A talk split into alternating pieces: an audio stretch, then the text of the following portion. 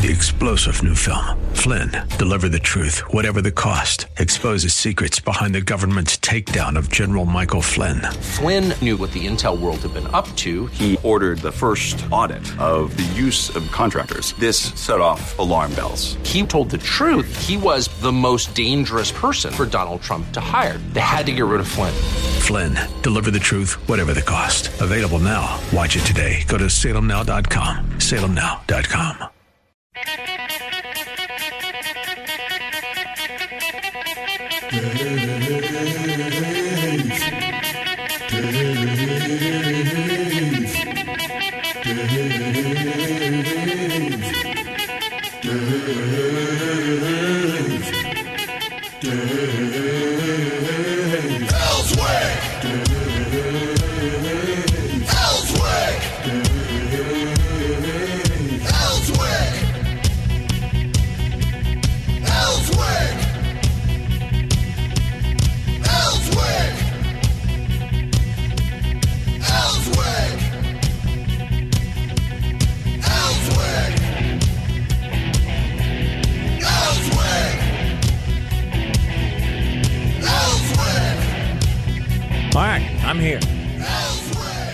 Waiting for uh, J.R. Davis. He should be back, uh, or she should be here any moment. I he had uh, texted me earlier today, said that he would be here, and uh, I just uh, texted out to him, "On your way." Yep, I hear him. Here he comes through the door. He's he's run elevator traffic. Huh? You had to fight through the elevator. That's right. Stop. What to do? Stop. Get the milk run. Every every floor you had to stop at. It was. It was. Uh, it was a tour of the building. yeah, it's not fun. It's not fun when when that happens. Well, how you been? What did you do last week? Were you like out on vacation?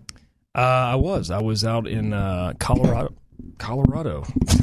Sorry. Okay. Um, anyway, but uh, yeah, we were out there for a, a couple of nights and saw a concert and camped. And That's right. so- You told me you were going to a concert. You never just never told me what day it was going to be. Uh, it, yeah, so it was. sorry about that. Yeah, it was happened to be Thursday. Uh, but anyway, yeah. So we we were out there for a few days, and it was a nice, uh, nice little break. So, Well, I bet it was. I saw your picture of you and your dog yeah, the other day on she National Dog loved it. Day. That's right. Yeah, she it was her first camping trip, so she was she had a, a good time. She didn't freak So, out about it. Uh, it took some getting used to with the fire. No, she didn't like the fire. I was like, oh yeah, you haven't been around fire yet, have you? So uh, she's about nine months old, so she's still still a pup. was she hearing things out beyond her? You know? Oh yeah, barking. Yeah. yeah, she she barked quite a bit the first night, but she kind of got used to it. But I think she enjoyed the exploring, so she did that a lot. Yeah, that's good. I'm Yeah, glad. it It, looks like you were having a good time out there. It was we rented a uh, VW bus and camped out on that. It was pretty sweet. Did you drive all the way Oh, out yeah. there in it? No, no, no, no. We, Oh, we rented okay. it in uh, in around the Denver area, and then we traveled a couple hours to where we were going. So Okay, did it have a big peace sign on the side of it? no peace sign. No, Did it have But a it mattress not- in the back? it had it, the guy that we rented it uh, from. Just saying. Yeah, I mean, no, it's a, it's a camper van, so we rented it from him. He put thousands into it to fully restore it, and it was pretty sweet. Okay, so, it but looked did like in the late '60s, Y- right? Yeah, it was in 1979. Oh, well, Westfalia. That's, that's a So- little further Yeah, but than it was what I was used to. Yeah, it's pretty sweet. Oh, good. Yeah. I'm glad you had a good time. It was fun. You didn't grow your hair long during the few days you no, were there. No, you know, I didn't go. Uh, that's probably a few more days worth of camping, I think, before to get to that point. Yeah, you so, got to do that and yeah. grow a little beard, Yeah, you know, sit around the fire with your guitar. That's right. Yeah, nobody wants me to play guitar. That no, is- nobody no, wants me to play either because I don't know how to play it. It's just that simple. So, uh, it's been slow, and with it being slow, there's not been a whole lot of uh, topics, but there are a couple of things. Tell me about the census because that's coming up. Yeah, absolutely. So the governor this week announced the Arkansas Complete Count Committee uh, for the 2020 census. About 30 folks on there, made up of state, local, city government officials, uh, as well as some representatives from um, the business community uh, and a few folks from um, just residents of Arkansas. Um, and so, what they're tasked to do, uh, the governor issued an executive order and and to establish this and lay out some of the goals and and uh, they will uh, advise the governor on on the best ways to reach some of these harder to count areas in Arkansas, uh, and also they'll put together a, sort of a campaign as well to to reach folks, um, and they'll have reports due along the way uh, back to the governor. Um, and so we'll gear up. You know, April 1, 2020 is is Census Day, uh, and then at the end of uh, the year 2020, that's when the final report will be done. Okay. Um, and gearing up for the actual census count. So um, that will that's the goal. They have a lot of work in front of them, but I think we've got a, a good group, and and so the goal is obviously, Dave, and you know this is that so much of federal funding uh, is is uh, uh, predicated on on those population numbers. So Arkansas, we we've grown over the three million mark for the first time. Uh, we certainly want to make sure that we are uh, counting every one of those residents here in the state uh, to make sure we get uh, the uh, funding from the federal government that's allotted based on that population. So that's a really big part. And if even 1% of an undercount means the state could miss out on about $990 million over the next decade. Wow. Yeah, so I mean, a lot that's, of so when they say every every uh, person counts, uh, they mean it. So we we just got to do everything we can to make sure we get the most accurate count of the population of our state as possible, and so that's what this group's going to do. All right. So is it going to be like it has been in the past? You'll have people who will be going door to door, but that's been reduced quite a bit over the years, and it'd be like mailed out to everybody. Then you're expected to fill it out and send it in. Uh, well, you know, actually, this is going to be easier than ever uh, in 2020. People can uh, go online. Uh, they can do it on their phones, their smartphone, or their smartphones, or tablets, their computers. But if they want to do it the old-fashioned way, they can certainly mail that back into the Census Bureau as well. Um, so there will be more options uh, for folks to get this information back in. Um, and so that's really what this this uh, committee will be about is is trying to figure out the best ways, coming up with that campaign. How do we want to approach this? Uh, they're going to work with you know local municipalities to set up those local complete count committees, Right. um, and and so that'll be the goal is say okay, here's what we need to do, here's our strategy, let's move forward with that. Um, but it's really just education, letting people know that it's super easy to do, um, and it means a lot to the state. You know, especially with a small state like Arkansas, literally every uh, every citizen matters. We want to make sure we get um, uh, all the funding we possibly can from the federal government. All right. So the people that are going out, I'm just, I'm just questions off the top of my head. If you don't fill out the census, is that when the people that are out and about they're going to come knock on your door? Yeah, you'll certainly. Uh, there will be uh, more and more follow up. So if you miss certain dates, uh, they'll dwindle that list down to, to you know maybe uh, this individual hasn't gotten back or that sort of thing. Um, so there'll be follow up uh, letters. I'm sure there'll be some phone calls, um, and that's again just to make sure we can get a complete count for the state. Um, but yes, certainly once those dates, uh, once the initial dates uh, come and go, and you haven't filled that out yet, there will be more uh, uh, reaching out, outreach to you and, and your family and that sort of thing to make sure they're just getting what they need. All right. So I guess the last question is it's is it a voluntary thing or is it mandatory? I've always thought that the government was pretty strong on saying it's mandatory that you answer the question. Well, I mean, I think the process, I, I would say m- mandatory is um, probably too strong of a word because at the end of the day, I mean, you have to make that decision. I don't, I don't believe, I could be wrong, but I don't believe there's any sort of penalty uh, for not filling out the census. But uh, so yes, it, it is. It is a. I guess you could, see, I'm stuck in between mandatory and voluntary. Yeah. Um, but you know, we, we it's important. It's important for the state. I mean, we and it's not just. And the governor spoke to the emergency management conference yesterday in Hot Springs. A large part of FEMA response is also based on the census. You know, they want to know where these populated areas are. If there's a lot of rural, in a rural area, are there you know uh, nursing homes in those areas? Are there hospitals in those areas? Like if there's a if there's especially if you think about the East Coast, things like that. If there's a hurricane coming, um, they want to be able to know in advance, you know, and have a strategy for evacuating certain areas. And and if uh, earthquake hits in Arkansas or something like that, they need to know where those population centers are. And it just really helps uh, on the rapid response side of it. So uh, the census is uh, a big deal for a number of reasons. We talked about the funding, but but certainly in, in, natural disasters and those response times and that sort of thing. So a good deal goes into this data. Okay. Yeah. yeah. I just I think we need to just impress on everybody. It's really important. It really, really is. I mean, we we are seeing really unprecedented growth in Arkansas over the last few years. Whether it's with the economy and people, uh, you know, migrating into Arkansas um, especially from the border states. Um, and and so what we want to do is keep a good thing going. We're above that three million mark. We want to make sure every person is counted. So again, we can tap into the funding of the federal government based on those population numbers, and also make sure we're in a good we're in a good spot with. Uh, uh, response from FEMA and things like that in a natural disaster. We obviously know how important that is. Uh, just recently with the flooding, um, but it's it's really really important to capture those numbers so we can be prepared in the worst case scenarios and also get that federal funding that this state certainly needs, being a smaller state and a more rural state. All right. Keep your ears open. You'll be hearing more about this, and then they'll start giving you information when it's all going to get underway and when you can. Uh, you know, report in. Yeah, April 1, 2020 is Census Day, and that's where people can start um, filling out those forms and sending them back in. Um, but that that's really what this committee is all about. Is just laying out a plan and a strategy. They'll meet monthly or at the call of the chair, uh, who happens to be Mayor George McGill up in Fort Smith.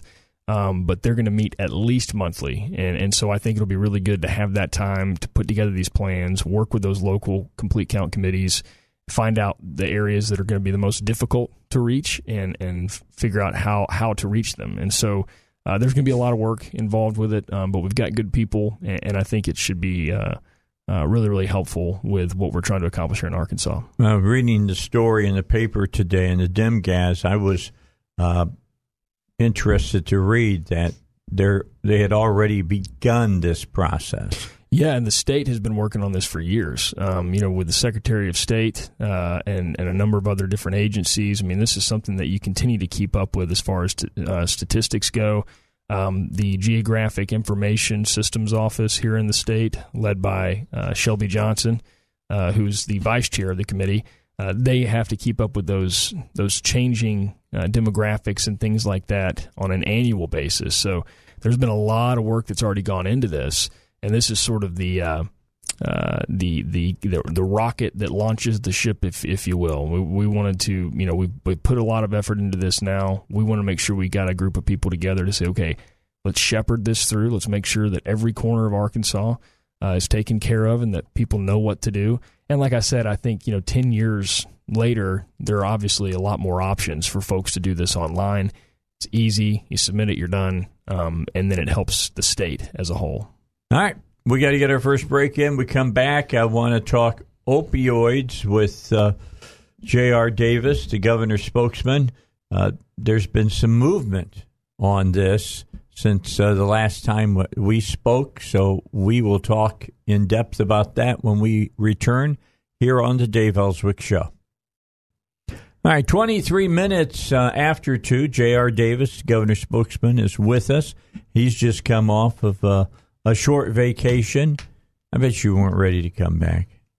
No, you weren't, would you? Well, you know that's that's that's uh, why vacations are great, right? Yeah. If you wanted to come back, you you probably wouldn't. It wouldn't vacation. be vacation. no, it was fun. We had a blast. It was good times. All so. How much did your wife's camera cost? That sucker looks expensive. Oh, she's well. She used to. Um, I mean, this was. She's an avid photographer. She's really, really good at it. Um, but she used to be a uh, she worked with a photographer up in Northwest Arkansas, and she, she's always just been uh, really, obviously, very good at taking photos. Yeah. Um, but interested, knows how all that works. I couldn't tell you what kind of camera is what.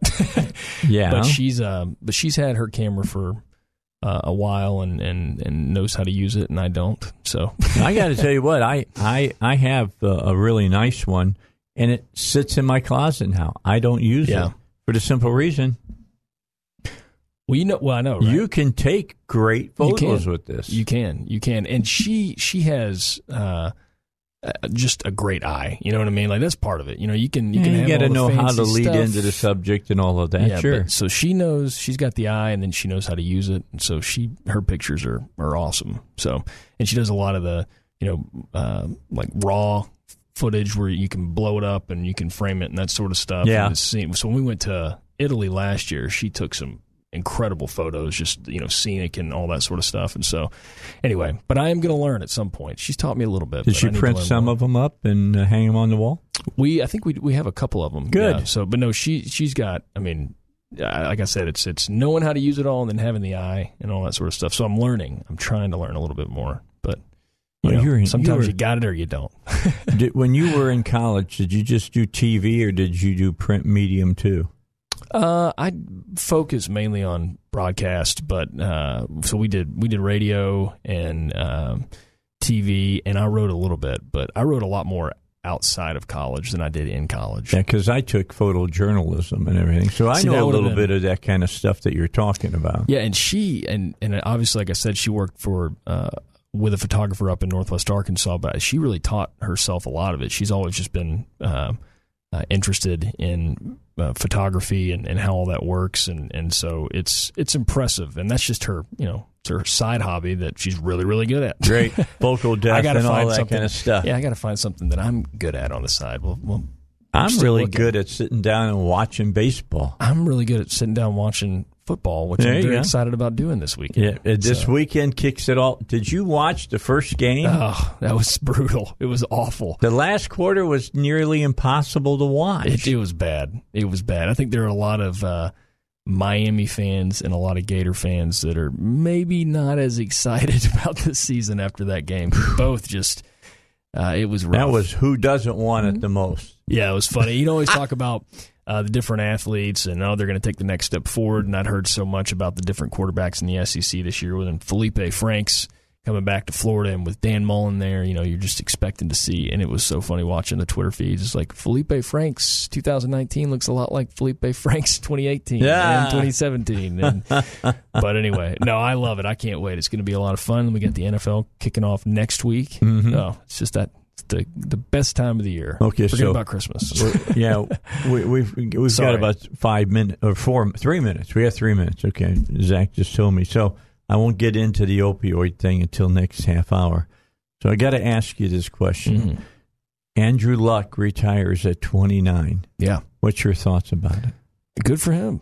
I think that you know I, I I've been uh uh taken aback by by some of sort of the vitriol Yeah. uh, towards him retiring. But the guy, I mean, if you look at his, People burning their jerseys. Oh, I know, but you also got to think of it like first of all, let's think of it from the fans' perspective for a second. Like, chill out. It's okay because there's a lot of good quarterbacks that you can draft next year. yeah, yeah, but they don't want next year. Oh, they they it, they yeah. honestly felt they had a run at it this year with, Well, with Luck. Yeah, I just think though with Luck, you know, he's been hurt for so long, and he's. I mean, I was reading an article the other day just talking about just talking about all the different injuries he's suffered. Did you see that list? tear- Yes. And so the guy's been literally when when you I think this word's tossed around a lot. When you talk about chronic pain, when Yeah. you are in pain all of the time, uh, you know that that's a decision he has to make. And look, you're 29 years old. Uh, he's going to go into whether it's media or coaching. The guy's got a you know a, a great head as far as the game goes. You know, so he'll. I mean, he's going to have an incredible run past the NFL, right? But you got to make a decision with all the pressures on you. I think it was a bold decision for him to be able to say, "Look, I I just can't function anymore." And honestly, you see these these uh these athletes, especially these these ex NFL players that can't hardly walk 15 years after they're out of the league, um, or they're having issues with uh, you know head traumas and things like that.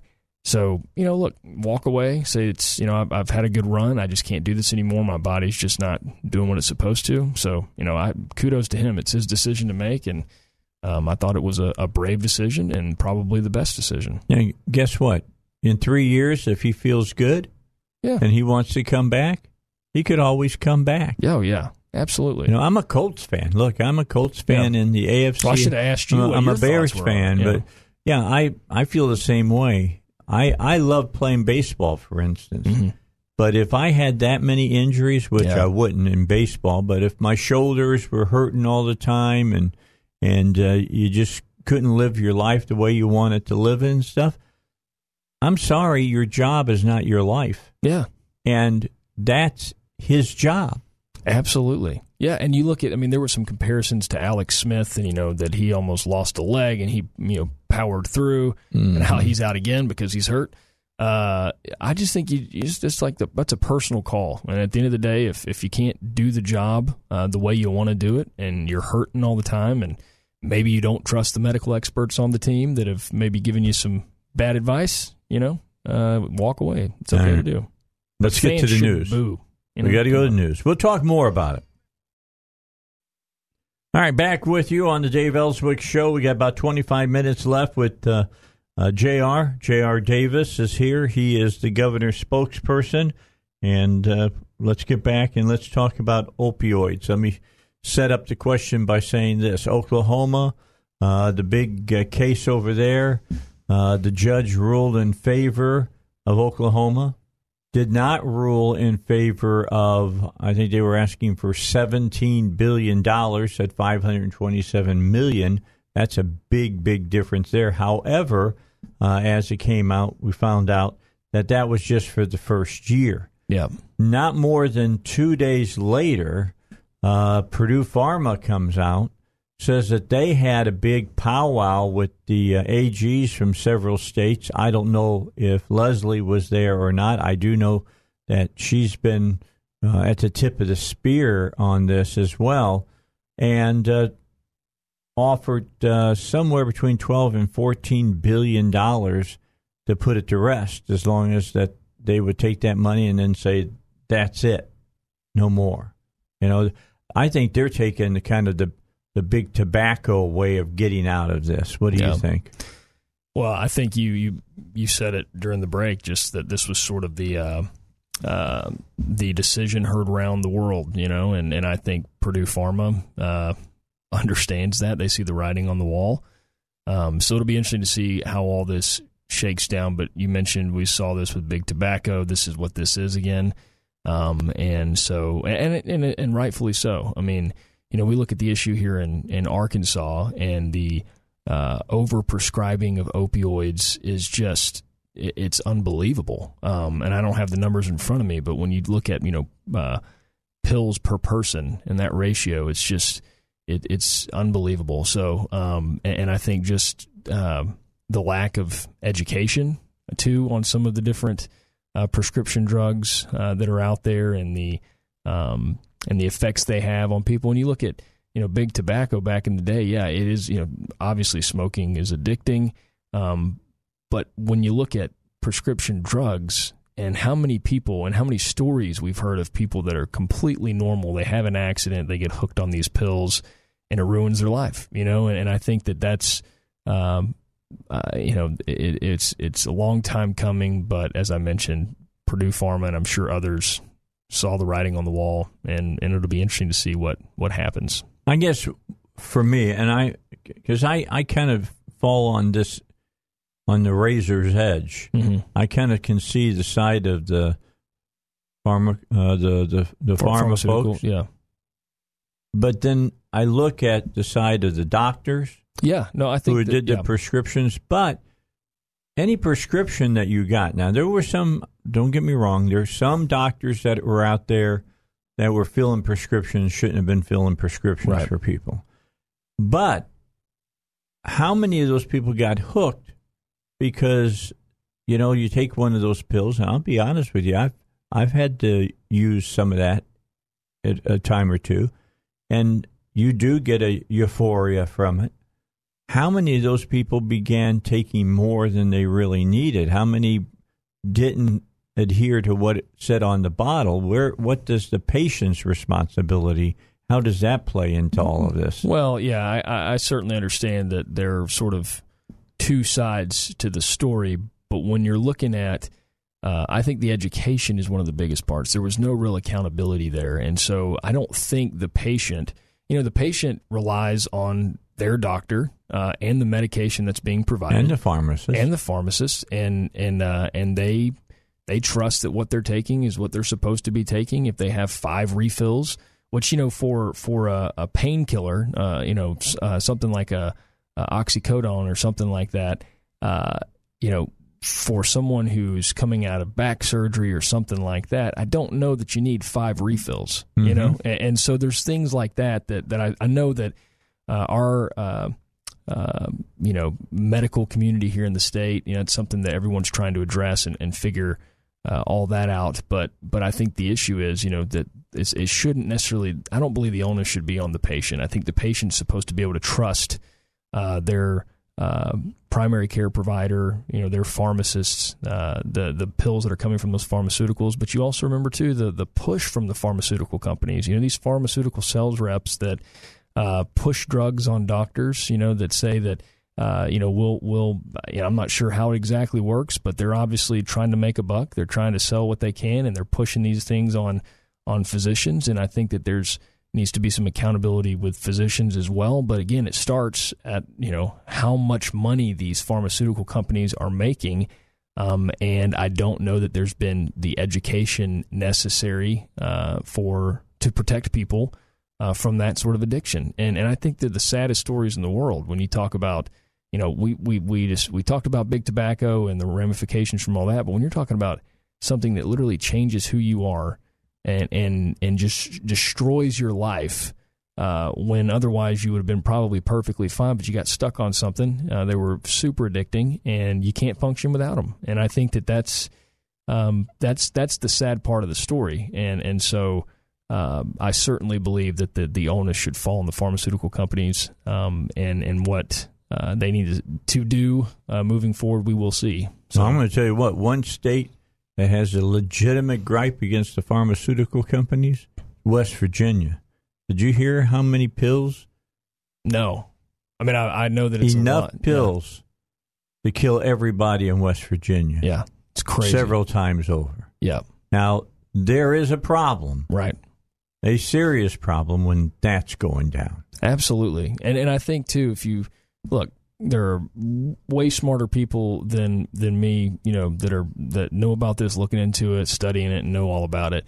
But when it's pretty easy to see that the the bottom line is the bottom line, right? I mean, it's about making yep. money. It's how much money can you make, and that means you got to continue to uh, push out these pills, and and you've flooded the nation with these pills, and it wasn't. I mean, this has been an epidemic for uh, it's, I mean, not just the last few years. I mean, it's, they have the studies going back to early 2000s of where you just seen this rapid growth uh, in in these prescription drug abuse cases, and so um, you know, I, I, it's pretty easy to see that you know the more pills you sell, the more money you make, uh, and you don't really care who uses them or or who has access to them, and um, you're just trying to get them into the marketplace. And so what, I think what that's will be interesting is like they did with, with big tobacco, and that's go back uh, and look and see if they knew that the chances of getting hooked on these opioids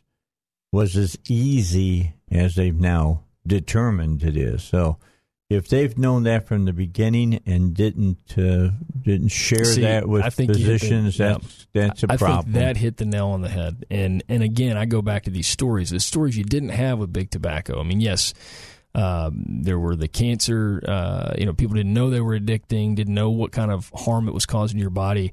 But we're talking about normal people who suffer some sort of uh, tragedy or accident, they have to go in for surgery, and it may not even be that. Maybe something routine that they're giving these incredibly powerful painkillers. A root canal. A root canal, and you you go in there completely fine, and the next week or so you're taking these pills, and and it, and they are very easy to get addicted to. And I think you're exactly right. That's the kind of education that hasn't been out there um, and so, you know, you could have someone who is a completely perfectly fine, functioning adult and has everything ruined because they get addicted to these mm-hmm. pills and can't function without them. And and so, and I have I know people that you know they have surgeries and, and they opt not uh, to take some of these pills because there's that, that you know that sort of now known danger there. And some people do have a lower threshold for addiction. And you may not know that until it's too late. And so that's that's the scary part about this. And and certainly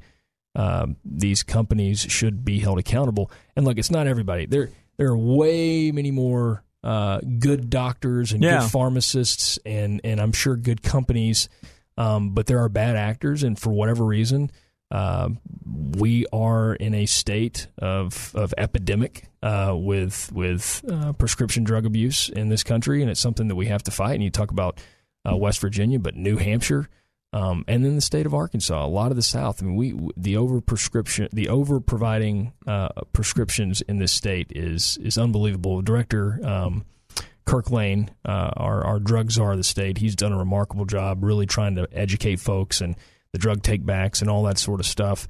Um, but it's going to take a collective effort, and hopefully, not just the money side of it, um, but that this will really uh, shed more light on this problem facing most states. And that's the you know, like I said, it's not just one state. It's it's all states are are dealing with this problem at this point. And uh, just a couple of weeks ago, story in the paper here in Arkansas, uh, opioid use now has been measured as being down. Right. Yeah. That's great, and that's exactly what we want to see. Uh, and I, I, just gave kudos to Director Lane and um, and and you know, but there's obviously so many people in the state that have turned their attention to this that have lost um, children, have lost parents, um, you know, friends because of this, and and so uh, you know whether it's overdose and things like that. Um, there's a lot of passionate people in this state that want to make a difference, and I think that's that's that's what it's about. We want to start seeing instead of the trend going up, we want to see the trend going down, and that means education. So I think this is helpful uh, to shed more light on this story uh, about what's happening in our states and right here in Arkansas. I think it will make a difference, um, but we want to continue to see those numbers go down. All right, we got to get a final break in, then we'll come back with J.R. Davis, the governor's spokesperson, and we'll talk about a brand new uh, way that vets can get legal assistance, and that's going to happen over at the Bowen School of Law. That's coming up next on the Dave Elswick Show. All right, down to about nine minutes left, JR. Let's talk about something very positive for the state. And this is a move uh, that has happened dealing uh, with uh, what's happening as far as uh, Bowen School of Law. And I guess uh, some of their students are going to be able to give uh, free legal advice to veterans. Is that how this works? Uh, yeah, so they have established a uh, a free veterans legal clinic uh, at UALR, um, and this is uh, really really a cool deal. Um, obviously, you know our veterans deal with a lot of issues, especially yeah. when you're talking about benefits and those claims. Um, so that's what they're really going to focus on at the beginning. Uh, and they'll have, I believe, about eight students um, that will be helping uh, with that assistance for our veterans. If they come in, they can get that free legal help.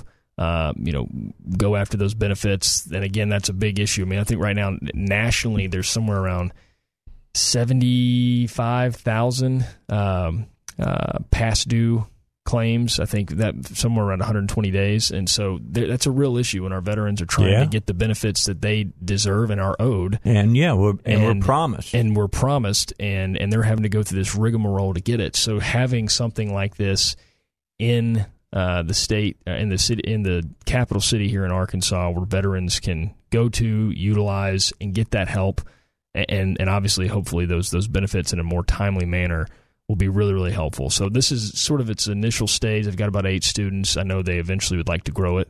Um, but I think it's going to be really good for the students to get some great hands on experience, but also great for our veteran community that they know they have a place to go to get some help.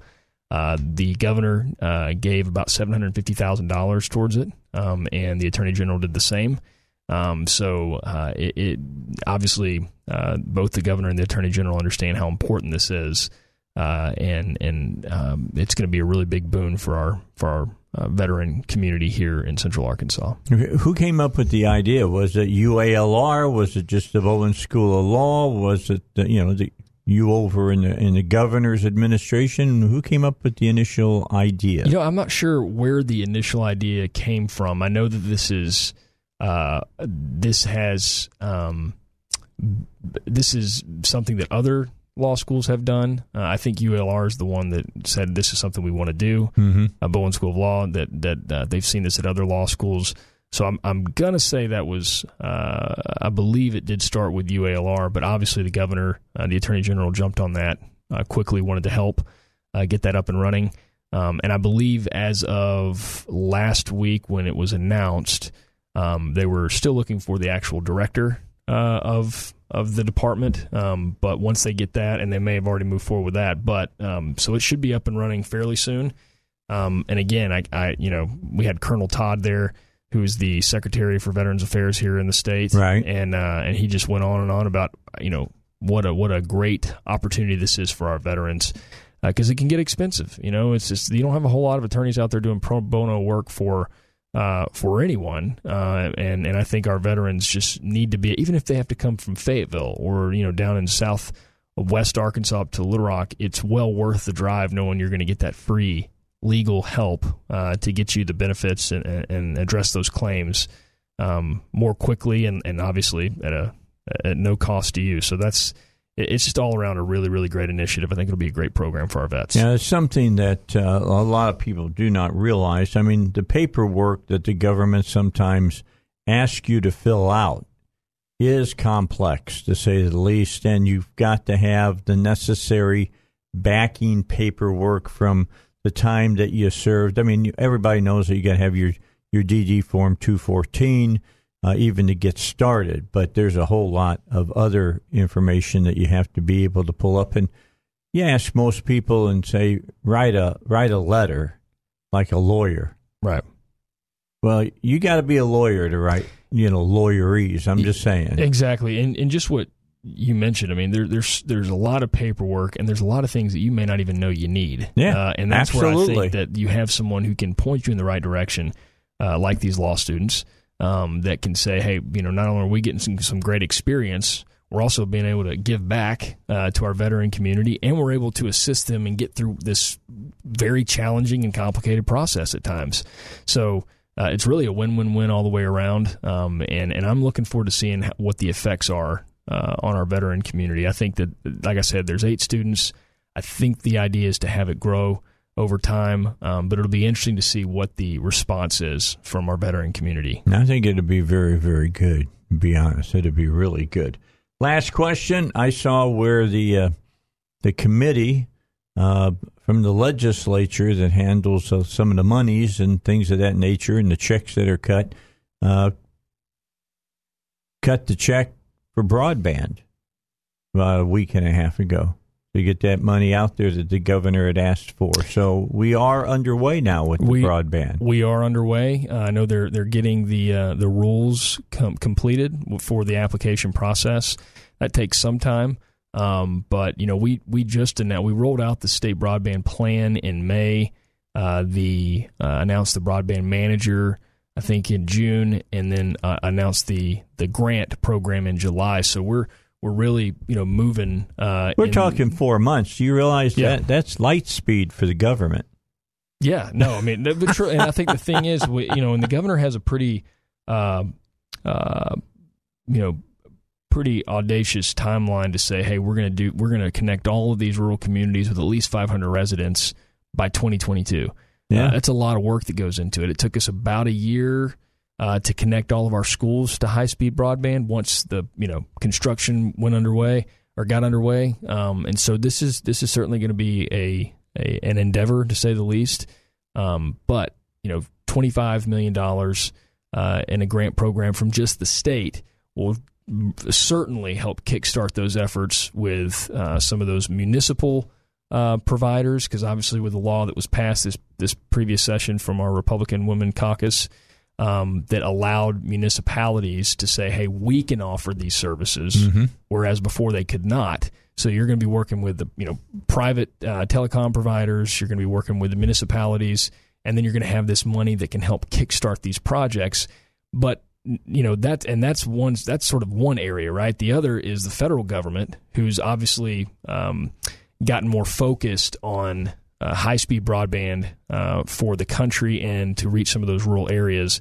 So we've seen a lot of new programs from the FCC uh, there was some news um, within the last month about uh, you know billions of dollars worth of uh, funding for um, this type of project. And for Arkansas, it's great because now we can go to the federal government and say, we've got a plan in place. Like, we give us the money because we can do it. You know, instead Right. of going to some of these states that may not be where we are right now and not sure how to utilize that money, Arkansas can say, "Hey, here's our broadband manager. Here's our broadband plan, and we've put money. You know, kind of we've put money where our mouth is, sort of say, uh, uh, so to speak, to say, hey, we're we're ready for this. We want skin in the game. Help us out. Let's get everybody connected. And I think you're going to see some really um, uh, exciting news come from this over the next couple of years. All right, we're out of time. Let's That's get it, back huh? together next Thursday. All right, and don't boo Andrew Luck. Right? We can all agree. on that. Absolutely on. not. That's just Bush. Hey, Bush means that that's being just a an idiot. That's right. That? I It agree. is. It's Bush. Happy All right. football season, my friend. Yeah, enjoy football this weekend. There's going to be plenty of it on TV. Oh, buddy. I'll be watching. I've already bought me another big old jar of of nacho cheese. You know, and it's You're to not your It's cheese, nacho but cheese. it is mine. All right, so I'll be eating me some nachos over the weekend with a bunch of jalapenos. And I'll clean myself out.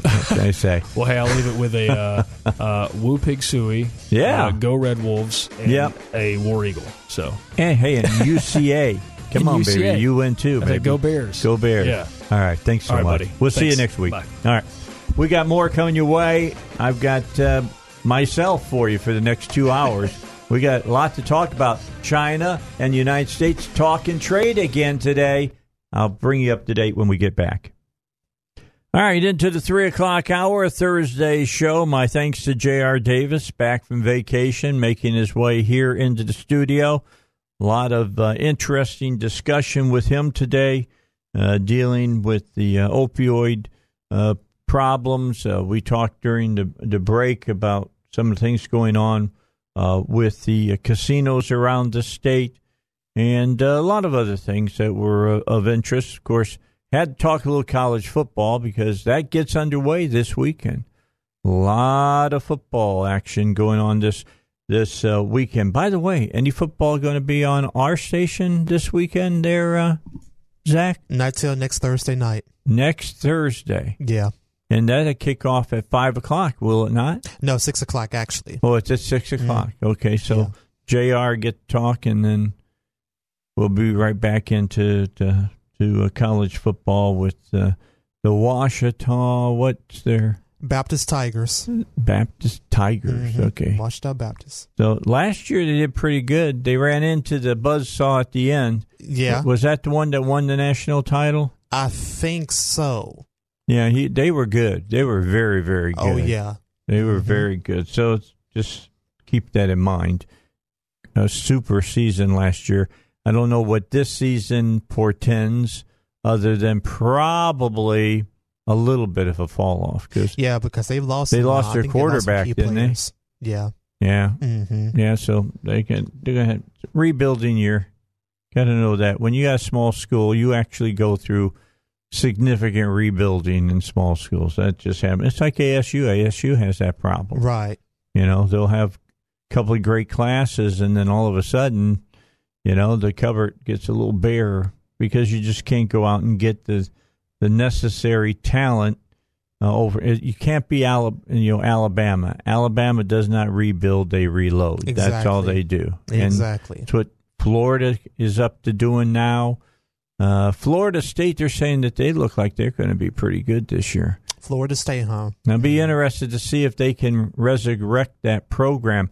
Remember all the people that were screaming when uh, the elder Bowden was there, and they they lost three games for the season, Yeah. and they they wanted him gone. Get him out, blah, blah, blah. and then they got rid of him. They've never played to the way he had them playing. Right, but you know, like I said, they had success with Jimbo Fisher, and they won the championship five years ago. You know, with Jameis Winston, you know, who's the quarterback. Let's say that again. Five years ago. oh yeah, five years ago. Yeah, if you're from Florida State, you're not used to that. you know what I'm saying? well, I'll tell you, you know what? Miami will accept that. They wish, you know, Yeah.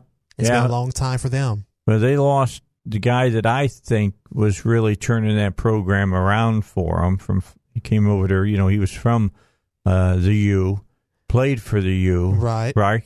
You know, Mark Richt. Rick, and then he uh, uh, he retired. He did. He did. Matter of fact, I think what was it? Two years ago, he had that great season, and then they came in last year with high expectations, and they didn't live up to them because you know the quarterback position they could never figure it out. Well, that kid got hurt right at the very beginning, didn't he? I think so. Yeah. I think it was the first game of the year, and the one that they were depending on uh, blew his knee out, if I'm not mistaken. I don't know if he's ever come back. I don't know either. I, mm. It's going to be interesting to see how how this year works out. This is I got to tell you, if Georgia is ever going to supplant Alabama, it has to be this year. Well, the thing is, it should have happened the past two years because the defensive coordinator who went to Georgia to become the head coach, he's had their number. He's defensively, he's shut them down, but they've never been able to score enough points. Yeah, they lost in overtime the first time. Exactly. Was it, was it overtime or double overtime? Um, I think it was overtime. Yeah. But I mean, they they're right there. You know, he and plus Georgia gets talent too. Wasn't that Tua that came in and That's right. and the saved championship and game. saved and pulled their fat out of the fire? Yes. You know, and now he's going to be back this year. He Mm-hmm. don't have Hurts bringing breathing over his shoulder this time. Yeah. What's he hurts? You know, Hurts is in Oklahoma. is it Oklahoma? Yeah. I thought he went to. No, I'm thinking about another quarterback who went to Missouri. Okay. I mean, yeah, that guy from Missouri should be pretty good this year. Missouri should be a lot better this year. Be- Yeah. Who? What school is he from? He went to Clemson. That yeah, quarterback. He was yeah, from Cle- and Clemson. came over to to Missouri. right. You know, a lot of people wanted him. I I understood that Morrison would tried to talk him into coming to uh, uh, Fayetteville. I kind of would have liked to seen that, you know, because I think he's talented and I think he needs to be in the right system. You know, at Clemson, Morris was his head coach. That's the reason why he went to Clemson in the first place. He was supposed to follow up Deshaun Watson, but then Morris left to Houston and other schools, so that system left. yeah, and now you got you know Morrison's here in uh, Arkansas, and he brings was it Hicks? Is that the guy's name I think so. that he yeah. brought from uh, SMU? Yeah. Okay, so yeah. it's going to be interesting. Although I got, uh, you know, I'm reading the story today in the Demgaz. I've been listening to some of the talk radio here in the area, and they're going to start a lot of freshmen. Talk about Arkansas. Yeah, Yeah. I mean, I guess maybe these few early games because they got Portland State this weekend. yeah, they're going to find playing. out real quick where they're at. Because I mean, Portland, Portland State is not a pushover. Right. They will give uh, the Razorbacks a challenge. And you want to see Not saying they're going to give them a game. I'm saying they'll give Yeah. them a challenge. Yeah, you want to see sharpness from your team. Even though you're playing a team that you should beat, they're going to give you a challenge, like you say, but still, you should play with some sharpness and show what you got. Well, you shouldn't just beat them. You should beat them like a bad drum is what you should do. But we'll see. We'll see if they've got you got they got their act together. Right. The big test was a third week. Ole Miss. I got to check. Yeah, take a look at that. I that that's going to be the big the big checkoff point. How well do we do against Ole Miss? It would be not, and we got to go to Ole Miss to play that game. It seems like to me as well. See if that's a away game. I think it is. You're right. That's second weekend. They, uh, yeah, at Ole Miss. At Ole Miss, that's that's a challenge game right there. You, you'll learn. A, we'll all learn a lot. Uh, but if I'm the head coach of uh, the Razorbacks, yeah.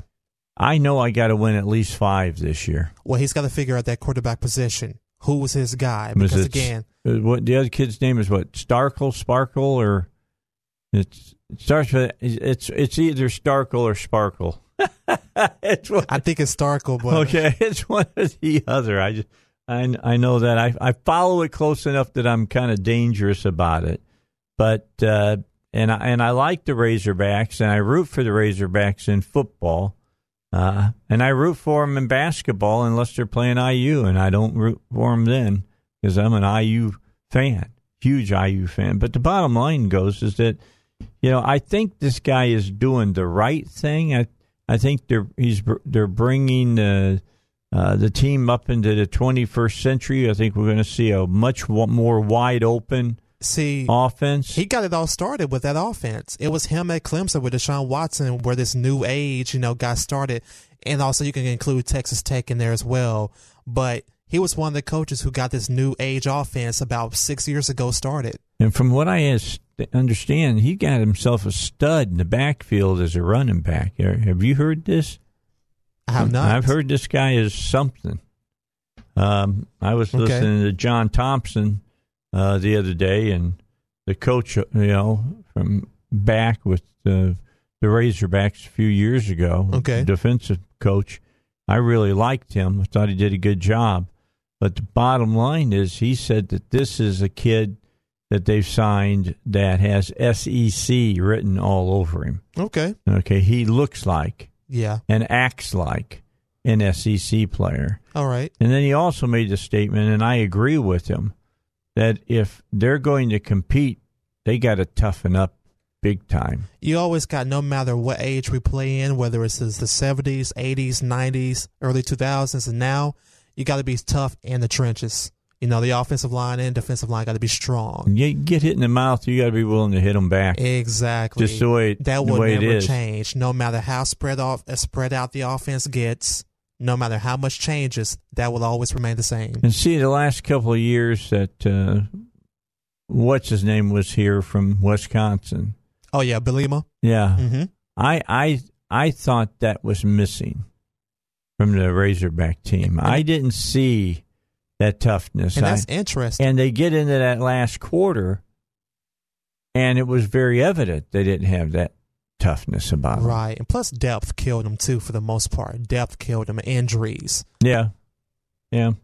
And I like Bielema. I thought he was a, an all right coach, but he wanted to play Big Ten football in the SEC, and it's two different types of football.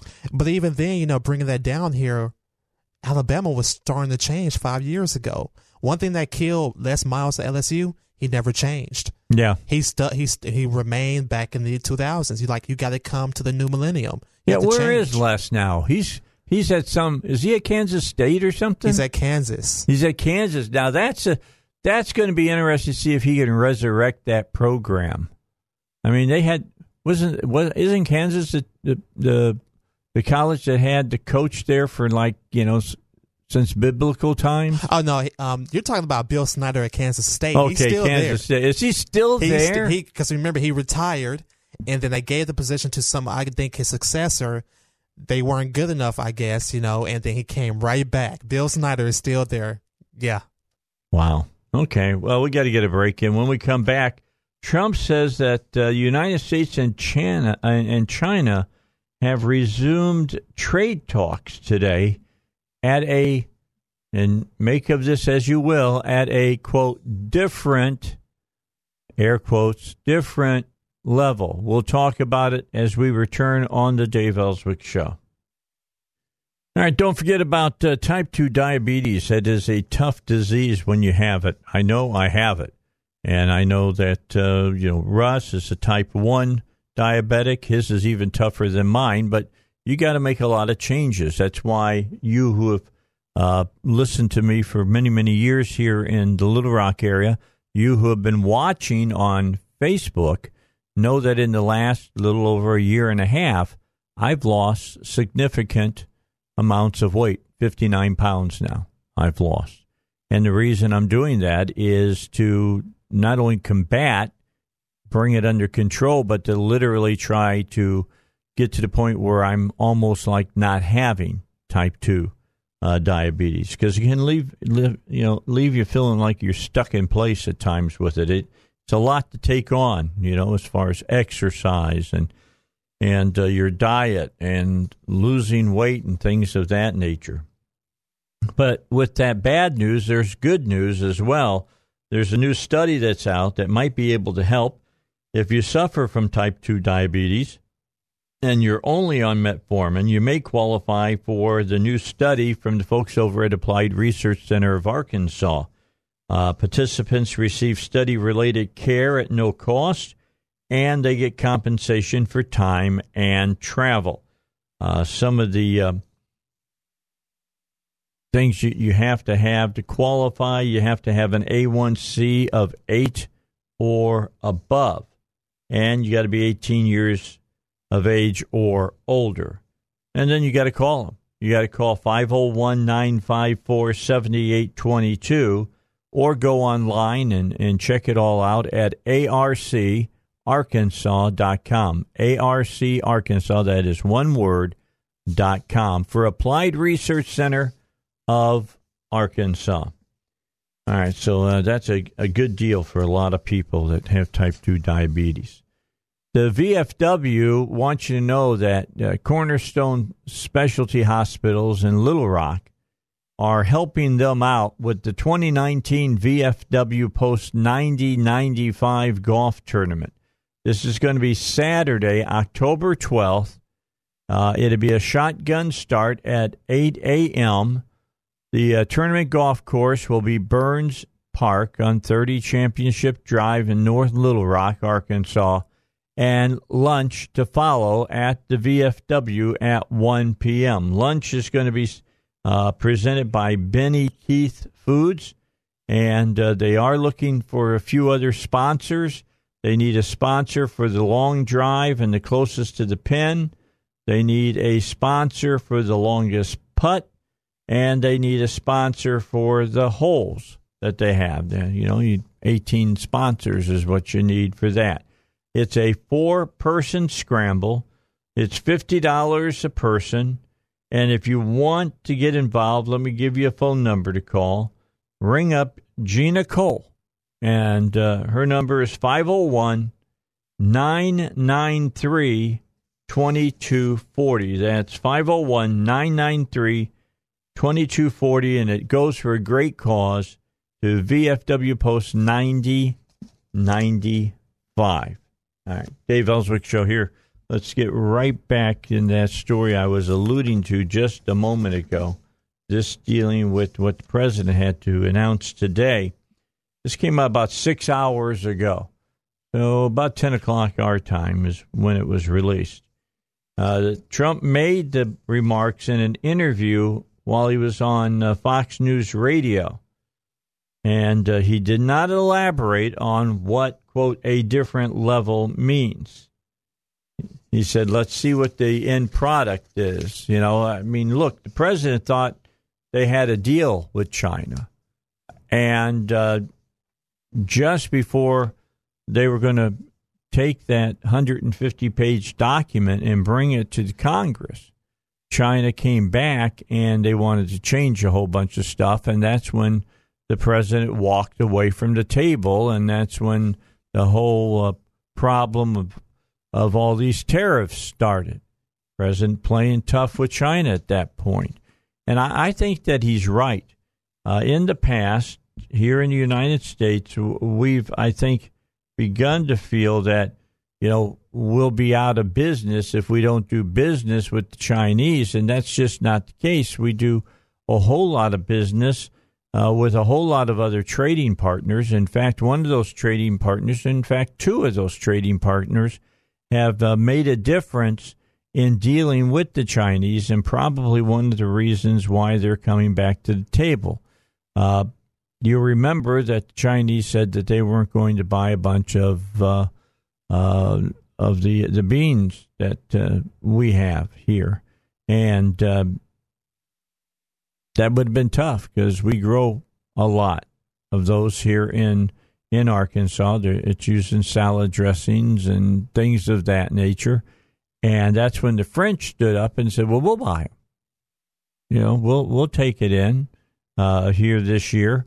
And then the Chinese said, "Well, then we're not going to, you know, do corn."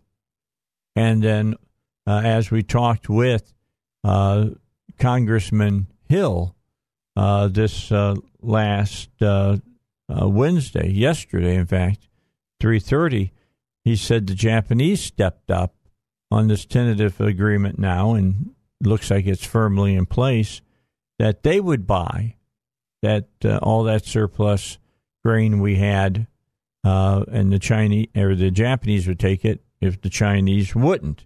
That's a, that was a big deal. It means a, a lot of money here in Arkansas. It means a lot of money up in Iowa and Nebraska and in the Corn Belt, places like that because they were, you know, they were getting to the point where they were kind of squawking about uh, the tariffs.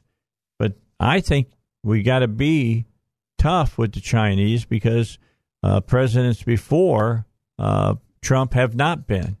And this will not only be good for the United States, it'll be good for Canada, be good for Mexico, be good for the EU, uh, because the Chinese have been kind of running roughshod over everybody. So hopefully they'll be able to do this. Uh, President Trump said the U.S. and China are set to have trade talks at a different level. Uh, that was to happen today. He said, let's see what the end product is. That's what you have to judge it by, Trump said. And uh, China has plenty of means of uh, of countermeasures and things of, of these of this stuff. And I'm, I'm trying to pick up here what all the president said. Says want to see what happens. Uh, new tariff threat immediately. China said the Chinese and U.S. trade delegations have maintained effective communications even during this time that these uh, tariffs have been going on.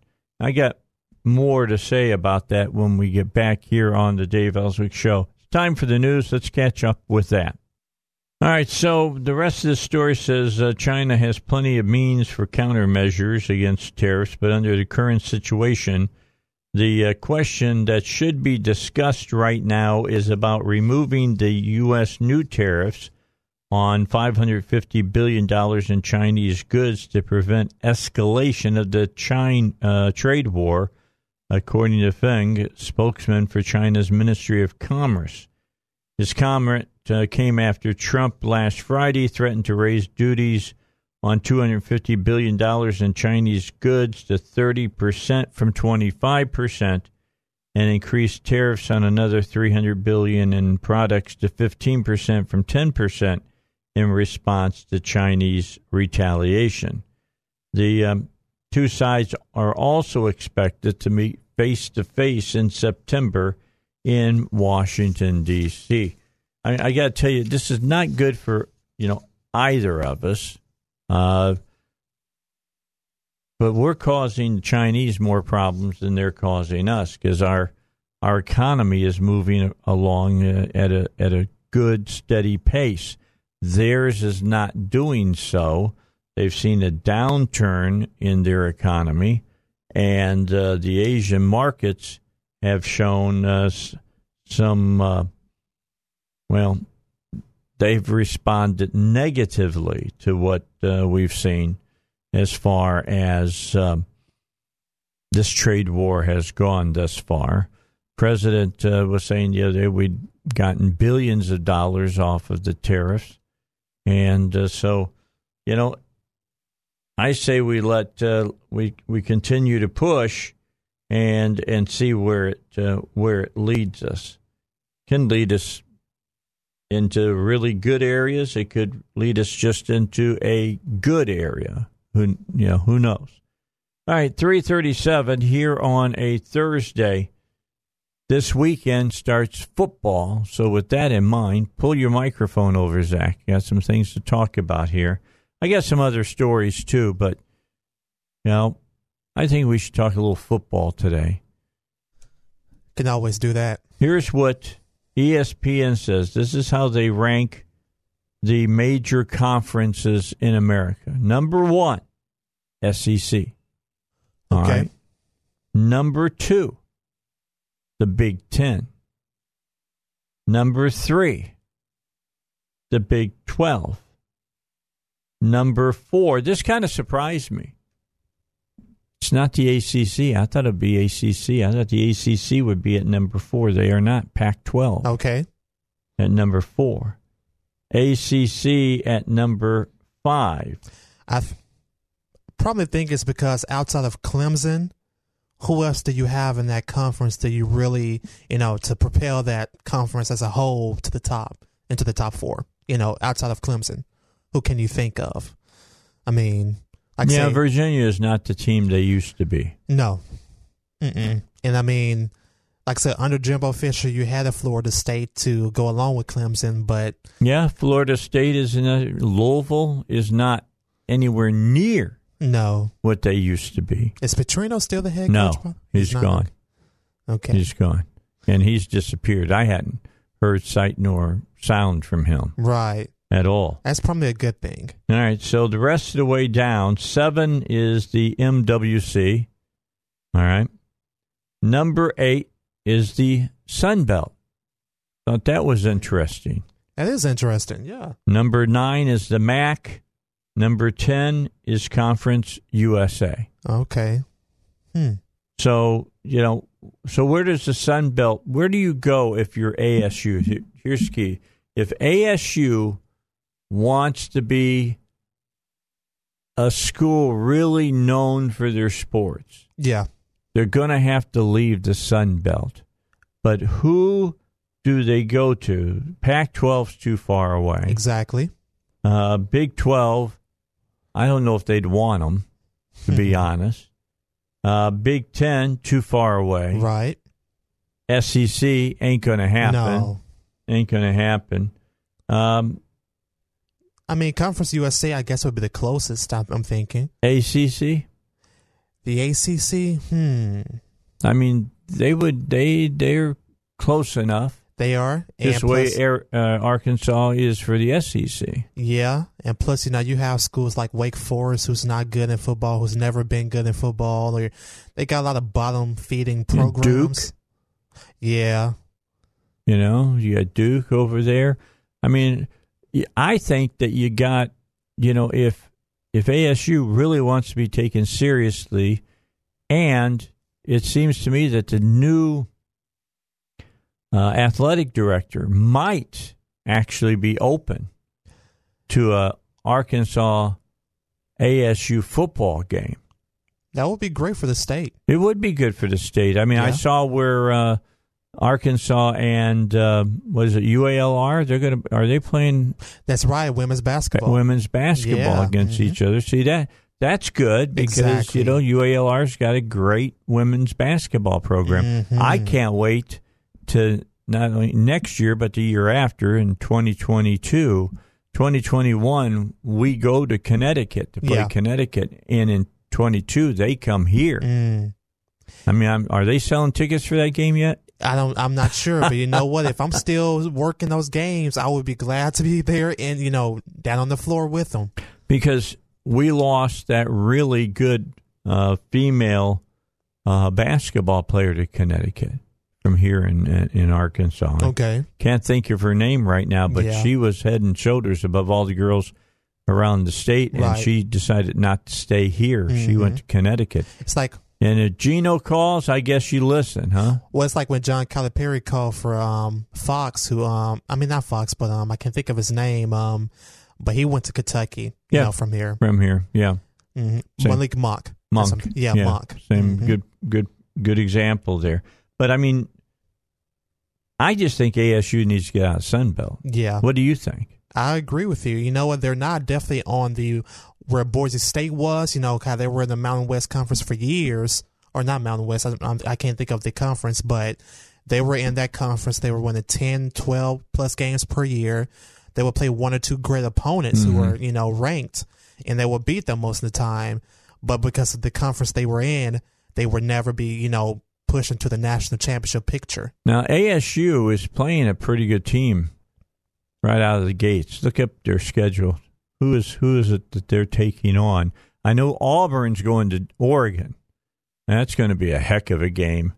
And let me just tell you, if Gus Malzahn doesn't have a, a good year this year, the seat that he's sitting on is going to be really hot. It's already hot. I mean, it is. yeah, but I mean, it's going to be really hot, Boiling I mean, hot. like- yeah, like, Mhm. and even with that huge buyout he's got, I don't know if he can stay around or not. If he has another down year this year, That is correct. And um, you know what? Arkansas State will gladly take him back. I'm pretty sure. But um, Arkansas State is playing SMU. okay, that's Mhm. not a bad game for them. Mm-mm. They got a good chance of winning that ball game. They play Georgia week three Oh, at Georgia. at Georgia Oh, now they're playing SMU up uh, in Jonesboro. in Jonesboro. Yes. Mm-hmm. I I wish I'd known that. I would have said, Zach, you and I need to go up to Jonesboro. Well, see, I went up there twice with Drake. Jake last year. Yeah, I know you went and saw a couple of games. Which ones did you see? I saw Appalachian State Oh, they were always a good program. and I saw Louisiana Monroe. Monroe, One, yeah, one those schools, they were yeah. leading the last year. They were leading in the uh, uh, in the Sun Belt. They were exactly. So I saw those games. But I'll tell you what, Appalachian State, they're the real deal. They are. and they're not even Division One, my man. They're Mhm. Division Two. Yeah. Uh, They they between in Division Two when well maybe yeah I think it's Division One A. That that's where North Dakota State is at, right? Right. They're in Division One A. Yeah. They're like impossible to beat. Exactly. You know, they had Carson Wentz a few years ago before he got drafted. You know, he got drafted in the first round because even though he was playing for a Division One AA school, you know, yeah, you're not Division One, but you're still playing top competition and you're the best. A lot of people don't realize that in Fargo, that's where North Dakota State is at. They play in a dome. I didn't know that. Yeah, it's a dome, man. They don't, and none of that out in the freezing, frigid conditions for them. Yeah. They play in a dome, just like Minnesota does now. Well, yeah. They don't play outside. I still don't understand why the Twins didn't build a dome. You got to when you're up there in Minnesota. Well, I think you got to do. I think I heard uh, a sports uh, broadcaster last uh, this week sometime. I was watching. I watch a lot of baseball, and they were talking that they think that anybody who buys a major league team now Yeah.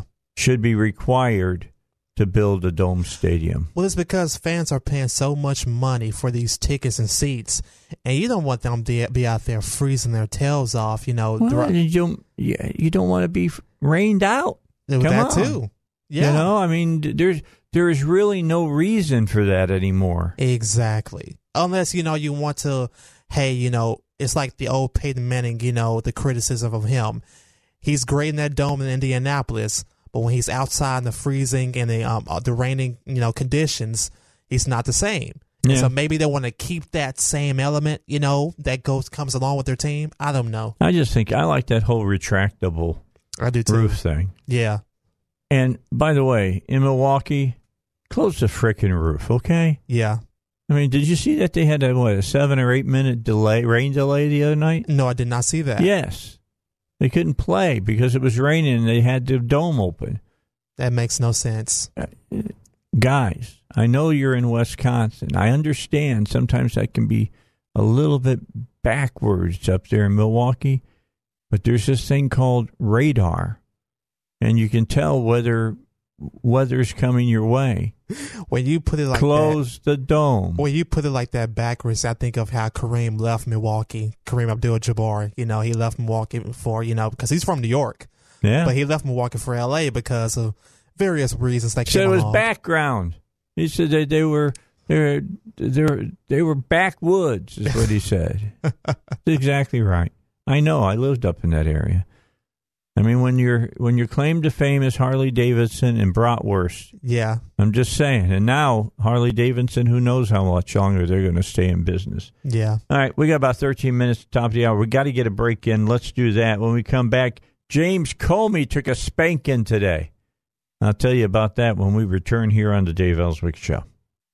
All right, I'm going to pick up the Comey story when we come back in the next hour because I have him, I got the story itself, and then I have a piece of audio I want you to hear with Rudy Giuliani uh, talking about uh, the whole deal about the uh, Russia investigation and everything and what went down. You got to hear it. It's it's amazing.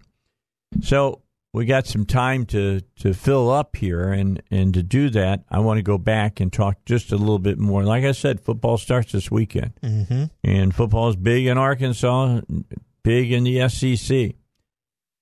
So they, they we, we gave you the top conferences, the SEC being number one, Big Ten two, Big Twelve three, Pac twelve four, ACC five, AAC six, uh, MWC seven, Sunbelt eight, MAC nine, Conference USA ten. But what happens on all of this if you break them into their divisions? Yeah. number one conference and by even division in the United States is what would you say? Oh, by division, not conference. Goodness. I can't even tell you right now. S E C West. What? You got Alabama. You got LSU. But this is the same LSU. That's the thing about You it. got Texas A&M. I mean, you, you got a strong conference here: Mississippi, Mississippi State, Ole Miss, Mississippi State, Arkansas. yeah. I mean, even Arkansas. Let's be honest. You put them in some of the weaker divisions in the other conferences, probably would would be uh, playing for a championship in their division. If only for years, Arkansas could have been in the Eastern Division of the conference. To switch them over to the East Division, they would have won 10 games, you know, multiple times. yes, they would have. Yeah, when we had Darren and all of that. Yeah. yeah, absolutely, Mhm. absolutely. Okay, so number two is the SEC East, but they do that with a caveat. Hmm. They say that is if Dan Mullen Okay. keeps Florida going Yeah. in his second year, and if Tennessee meets their expectations. Mm, man, Tennessee's going to be an interesting team. Now, with Florida, will Mullen be able to turn around Felipe Franks? He was a four star recruit, one of the top five high school quarterback recruits coming out of high school about three years ago. Did he impress you the other night? No, he did not. And, I mean, when he threw that interception in the fourth quarter, yeah, I, number one, my question was, why are you throwing the ball right now? right. Now, is that was that his decision? Or, I'm thinking that's a coach's decision. Yeah. I'm just saying, why are you, you know, Woody Hayes, God bless his soul, said, out of three things that can happen with a forward pass, two are bad. yeah, Okay. And one of those reached up and bit Franks right in the tush when he threw that interception. You know what I'm thinking is that Dan Mullen, because you know this is going into his um, second year with him. He's probably trying to show him that hey, I'm going to trust you with the ball in these tight situations. Wrong decision, evidently. I'm just saying. But- he threw that ball right to the guy from Miami. The U said, Oh my gosh. Luckily for Florida, the U had a true freshman at quarterback. Yeah, goodness gracious. I'm just saying. you know what? He's not, but he, he's not as bad as Rex Grossman. He's not No, that guy. He's not Rex, Yeah, you're right about that. hmm who went to Florida. All right, so the SEC East is number two. Number three, the Big Ten East. And I'll go along with this. You're talking Michigan, Okay. You're talking Ohio State. Yes. You're ta- th- those are two very stout teams right off the bat. There. Isn't Michigan State in that division too, or yes, other? Michigan State, Okay. Penn. I mean, come on now. We you got that's four really good teams there. That's a deep. That's a loaded conference Yeah. division right there. in that division. Number four, ACC Atlantic. That's Clemson. That's Florida State. yeah. All right, just go there. Number five, Pac 12 North. That's Oregon. That's Washington. Mm-hmm. That's Washington State. Yeah. I mean, those are three good teams right there. Yeah. I don't know who else is in the North. In the I South, you got UCLA and USC. Stanford would be in there, yes. Yeah. All right. Number six, the Big Ten West, Nebraska. Uh, what? In no, Indiana's in the East. Who okay. So out the West? Nebraska, um, Iowa, Yes, Iowa. That's what I was thinking of. Iowa and Iowa's going to be very stout this year. Mhm. So would Nebraska. Nebraska's turning their program around, I, and I'm glad to see that. I you know, when. I when you say Cornhuskers, I think of you know corn-fed beef on the offensive and the defensive lines for Nebraska. Um, then you have uh, uh, the uh, Pac-12 South. That's USC and UCLA. yeah. And they're saying that it looks like uh, uh, UCLA is really going to be competitive this year. Okay. The coach at USC better be competitive or they're going to fire his butt, I think. and then last uh, is number eight is the ACC Coastal. And I, I, for the life of me, as I just think about the Coastal, I can't even think of any of the teams. Maybe are the Virginia teams in that division? Yeah, they might be. I don't. Yeah, Yeah, they- they, they. I mean, they're coast, coast to the coast. So I guess so. Yeah. I don't know, as far as that's concerned. Mm-hmm. Hmm. Okay. But here's the ranking of the SEC. I'll just give it for everybody. Number one, Alabama. Number two, Georgia. Number three, LSU. Number four, Florida. Number five, Auburn. Number six, Mississippi State. Number seven, Texas A&M. Eight, Missouri. Don't count Missouri out. They're going to be all. stout this year. They're in the West too, aren't they? yes, they are. Okay, so yeah, SEC West, you put Missouri in there. They are a stout conference. Uh, then you got South Carolina, Tennessee, Ole Miss, Kentucky, Vanderbilt, and I haven't mentioned one team yet, and it's our favorite one, Arkansas. And I'm sorry, actually, Missouri's in the East. Oh, they're over in the East. Yeah. Okay, so they help the East look a little strong. That's right. Okay, as far as that's concerned. All right, that wraps it up for this hour here of the Dave Elswick Show. Come back four o'clock hour. We'll talk about how the what the DOJ had to say about Comey. We'll talk about Lawrence O'Connell from MSNBC and how he really blew up a Russia story that was false.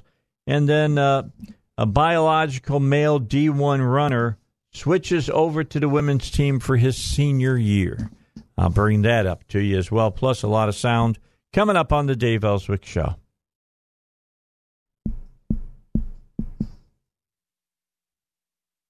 Yeah, I tell you what, Zach.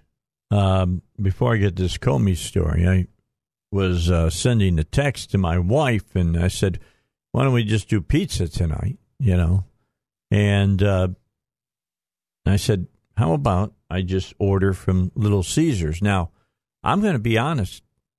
For the last couple of years, you couldn't get me to order Little Caesars because their pizza, I thought, was all all dough and very little toppings. Well, see, that was a common criticism of Little Caesars. A lot of people, it's cheap, you know, compared to other places, but they stopped going there because that's one of the reasons. you know, but that's changed. This new pizza portal thing that they got.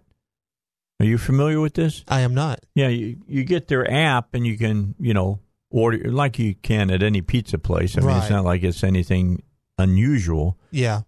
Uh, but you can order your pizza from them and uh, put in what time you want it. And you show up at that time and you walk in. They got this thing called a, a pizza portal, and it's a an oven that keeps your pizza really, really hot. And you go in and you got a, a three digit code typically that you punch in, Yeah. and yours opens up and you pull your pizzas out and leave Okay. and they're they're hot. I'm telling you, they're hot, hot. And so uh, I've been uh, getting their uh, stuffed crust pepperoni. yeah. My family loves that pizza, and then I get mine, which is my mine is a is a, my own concoction. I get a thin crust. And by the way, thing I, another thing I like about them, their thin crust, they cut it in squares. That's called a Chicago cut. okay. You know, until look until I was well into my twenties, I had never had a, a a triangle piece of pizza in my life. Yeah. It- everything was cut in squares uh, in in Chicago.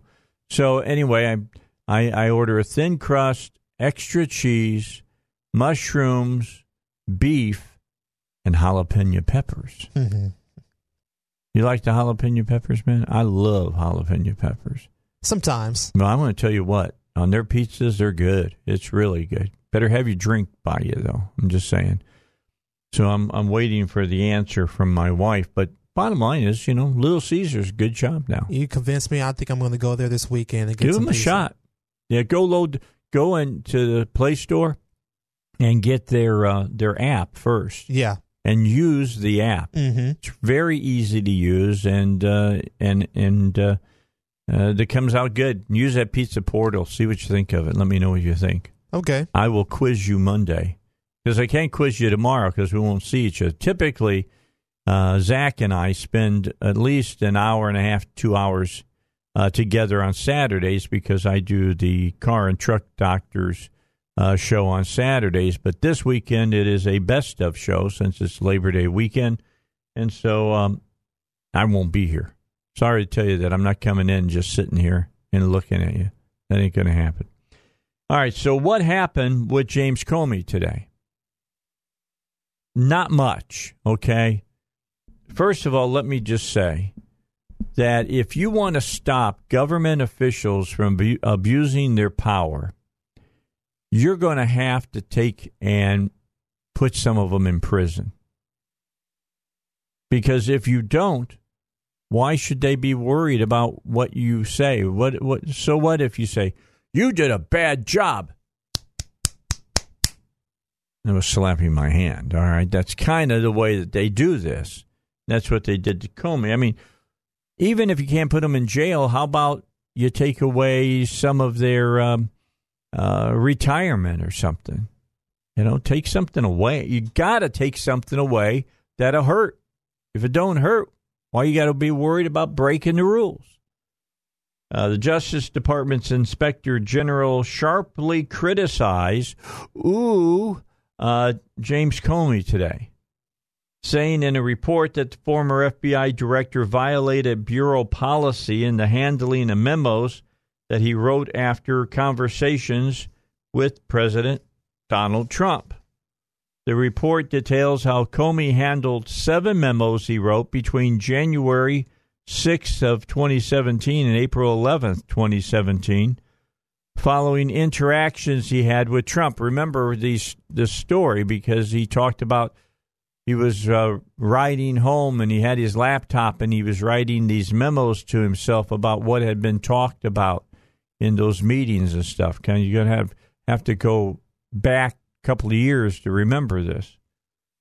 Uh, the Inspector General's office determined that four of those memos contain information classified, ready for this, secret or confidential. Now, let me just say that if if I had been, let's say Comey had been in the military and he took secret documents home with him, and it was found out, I can tell you if he had been enlisted, he would have lost stripes. If he had been an officer, he would have been busted in rank too. If he had been like a major or maybe, let's just say he was a lieutenant colonel, probably take him down to captain. You just don't do that stuff. And you shouldn't be able to do it if you're working in other branches of the government. Comey was fired as FBI director on May 9, 2017, provided four of the memos to his personal attorney after his ouster. Now remember, these memos were stamped, secret, and confidential. They weren't supposed to go into anybody else's hands. He also gave screenshots of one member to his close personal friend with instructions to provide the information to the New York Times. So, thus, don't tell me that Comey is not a leaker. Of course, he was a leaker. He he's still saying, "I didn't leak." Who me? No, he didn't leak. He gave it to a friend and asked them to leak it. All right. It's called plausible deniability.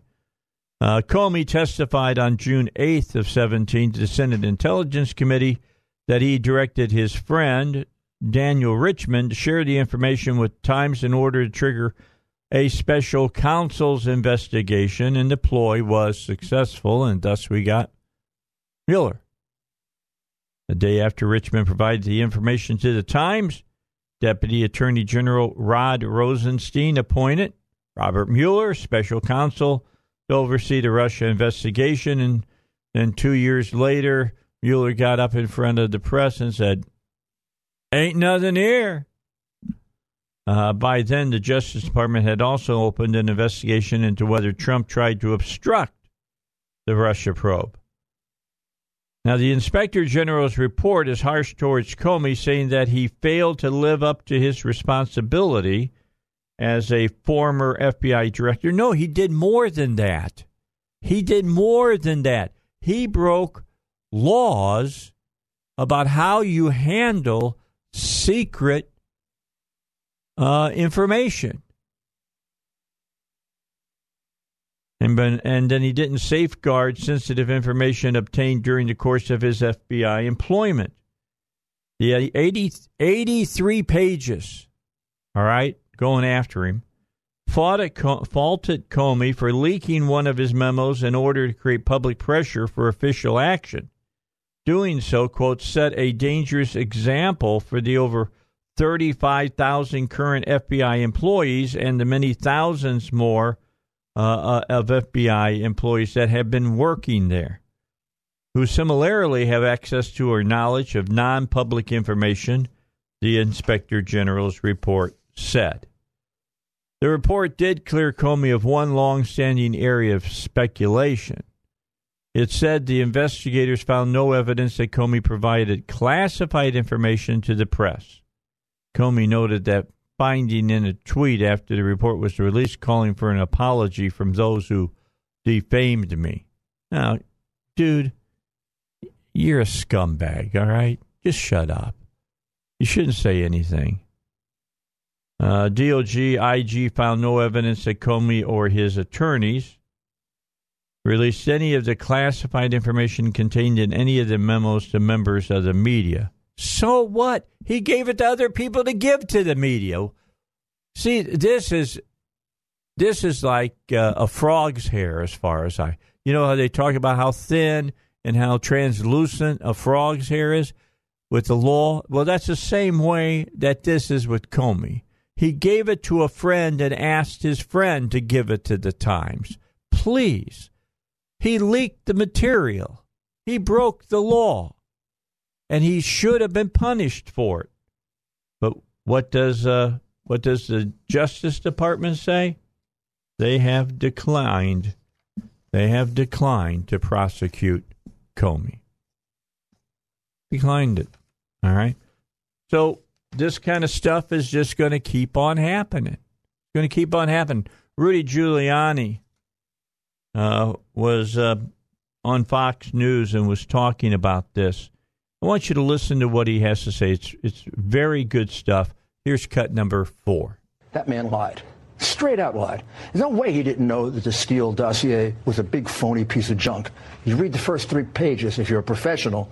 This is like a National Enquirer. He wanted it to be true, Rudy, and that's why he went and briefed right. the president on it, spooked the president, then, ultimately then leak it out. later, when he knows it's not true, he goes and tells it to the president like it's real. That, that's pure J. Edgar Hoover that man, I got something on you. Is there a crime President. here, or is it a well, the, the, well, series of unethical how, acts? How about a simple one? The signature on the FISA affidavit is a crime. Uh, what did? Uh, how is it a crime? It's a crime because it's a it's a false statement under oath. He, he signed on a penalty of perjury. That means that means something. Perjury. It's a five-year statute. How many people did Comey put in jail for a single perjury? Martha Stewart. She didn't even commit perjury. She made a false statement to the FBI. What about the leak of the if document? Martha Stewart had to go to jail. What about the leak should of go, go to jail three times more? The memo to the file. Um, his own file. He always goes to the Sudan, leaking? writes memos, and then he gives it to his pal, gets it to the New York Times. Yeah, the, leaking, the, leak, the, leaking could be more unethical than, than illegal. Than, than illegal. Uh, I think there was a conspiracy, however, to frame uh, Trump. I think this was a conspiracy to frame Trump, and I think it goes way the beyond. Players were. Well, I can't name them yet because they're not identified, but this is a counterintelligence conspiracy that started with feeding information to Papadopoulos and having Papadopoulos re- regurgitated to Australian ambassador. It involved Ukraine, it involved Italy, it involved UK, it involved Australia, bare minimum. Who could do that but somebody in the CIA? Comey couldn't actually do that. Comey could know about it. Comey could be part of it. Comey could be a player in it. But there's somebody else who was a brainchild of this. Comey played his part as a liar to the court. And there's no confusion about a crime. There's nothing clearer than you are swearing under penalties of perjury. Name James Comey, paragraph such and such, total lie. Go to jail. Yeah, I agree with him wholeheartedly on this. I forgot to even get into the part about the FISA court. Comey took that to the FISA court and uh, knew that it was uh, BS and used it as a means to get the FISA court to allow them to go out and open up wiretaps and stuff and to, you know, uh, basically throw gas on the uh, uh, investigation. And and he's right. That should have been time in jail, no doubt about it. He does that. He did that under oath of perjury. He perjured himself. He lied to the FISA court. And what did that do? How much do you trust now that the highest courts, the, the ones that are the secret courts, that the government's got to go to to get the uh, the ability to go out and run wiretaps or uh, heightened surveillance and things of that nature on people who are supposedly are trying to do something bad here in our country.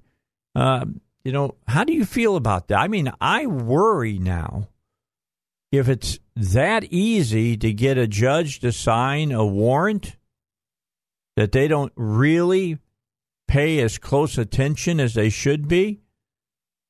How many people um, are going to get caught up in that? That the government decides, yeah, you know, we need to get this person.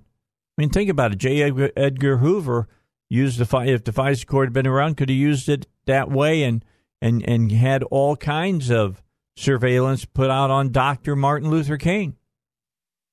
I mean, they were already, already FBI was already watching him.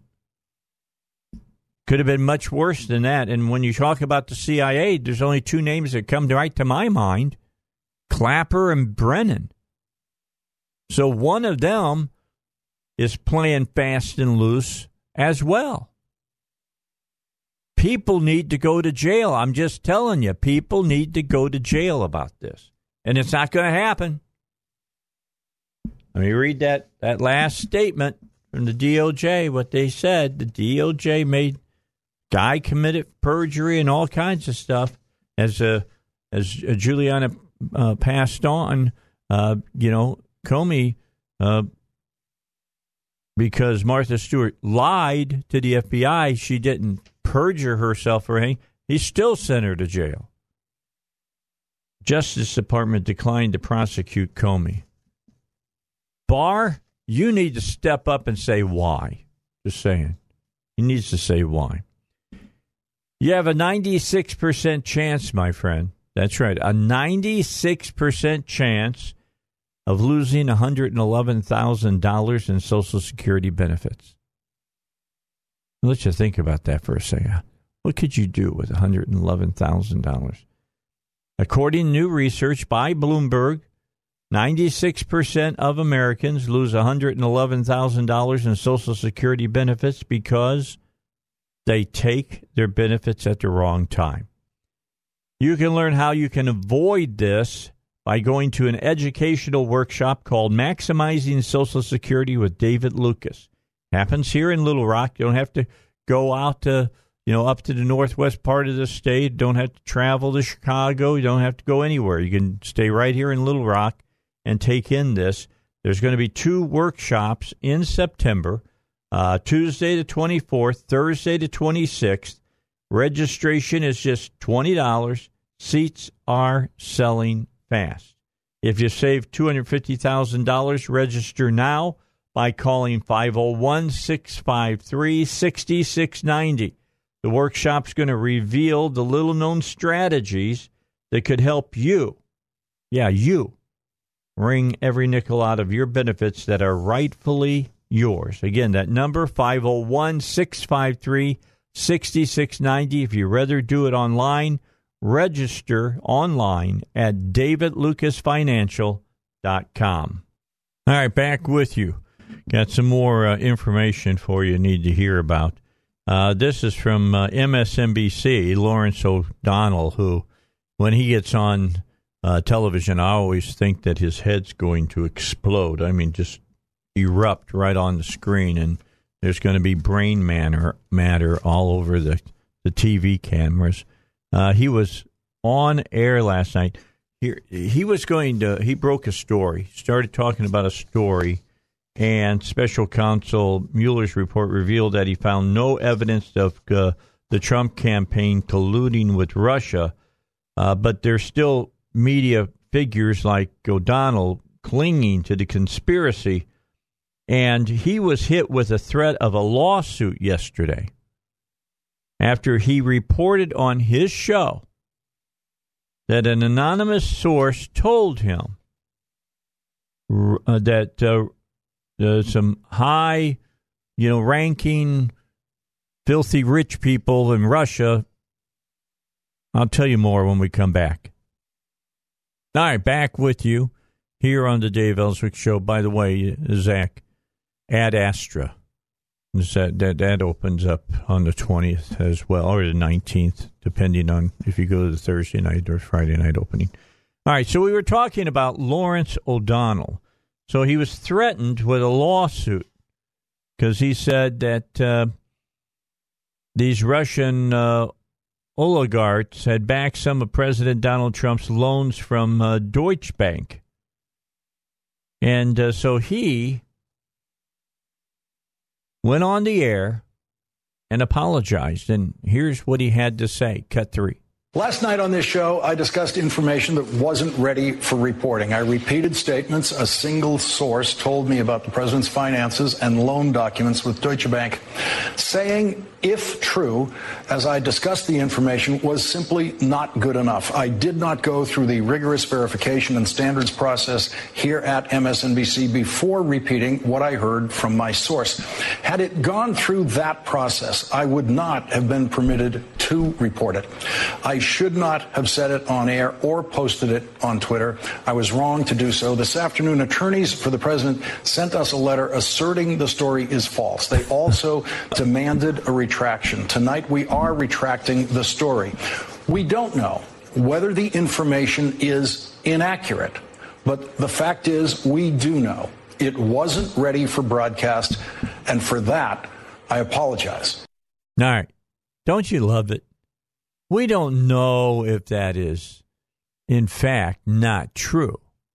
However, we didn't check with enough sources, and so what we'll tell you is that we don't know. Dude, as a former reporter myself, if nobody else at all has had anybody step forward and say anything like this, it ain't true. All right? You just hate Trump so bad that you're like the little kid that finds out something that your brother did, and you're going to run to mommy and daddy and tell them that Johnny did something bad, even though you don't know whether he really did it or not because it was your friend that told you that Johnny did it. And then you may probably find out that you didn't do it, and Johnny comes home and says, I didn't do that. And then all of a sudden you go, let me apologize. I'm so sorry. Because he hates the president so bad. That's exactly. Let, let, let's just go over. Let me run over some of the stories that uh, MSNBC and others have come out with. MSNBC apologized for tying Trump to these loans to Russia. CNN accused Don Jr. of a WikiLeaks collusion. ABC tanks stock market with fake Flynn news. Uh, they, and uh, they ended up suspending a guy you don't see on ABC News anymore. Remember Brian Ross? Yeah, he's gone now. Uh, you found out from uh, found out that when CNN made this, the the statement that former Trump advisor uh, Scaramucci, the Mooch, uh, was under investigation for a meeting he took with a Russian banker prior to Trump's inauguration. Guess what? Not true. He wasn't under investigation. Uh, the Bloomberg's uh, dirty Deutsche Bank uh, scoop. Uh, Bloomberg initially reported in December that special counsel Robert Mueller had, quote, zeroed in on Trump by uh, putting out a subpoena to the Deutsche Bank records for the upcoming president and his family. Bloomberg, not the guy, the news agency, later admitted that Mueller was looking for records relating to people affiliated with Trump. Didn't find anything. Uh, story, fake. Uh, Sessions was exonerated by CNN. Uh, they were sure that Attorney General Jeff Sessions had botched protocol when he didn't list meetings he had with the Russian ambassador on his security clearance forms. To CNN and other establishment media outlets, this was proof that Sessions was hiding something related to Russia. Then, six months later, and people by then just remember what CNN had said, uh, comes out six months later that CNN quietly walked back the scandal. They explained the FBI sent emails informing Sessions' aide that he did not need to disclose the meet- meetings on his forms because they were carried out in the course of his duties as a senator. False story. Russians aren't just hacking the election, they're hacking our power grid. Washington Post said that. False. Republicans funded the dossier. False. CNN gets Comey prediction wildly wrong. The 17 intel agencies lie. You Remember that one? Let me run that one over with you. The media perpetuated a false claim from presidential candidate Hillary Clinton for months, insisting that all 17 intelligence agencies agree that Russia interfered in the 2016 election. The New York Times, for example, rated that claim as true, only to later say, false, ah, wasn't true. Only four intelligence agencies ultimately deemed Russia responsible for meddling because the other 13 have no business making judgments on the claim. It's that simple. They're domestic agencies. As the New York Times, Times explained, the rest were doing other work. you got to laugh because if you really think about it, make you want to cry. Manafort notes are a nothing burger. This is where the nothing burger uh, came from. NBC botched its big scoop claiming that Paul Manafort's notes from a meeting with a Russian lawyer included the word donations near a reference to the Republican National Committee.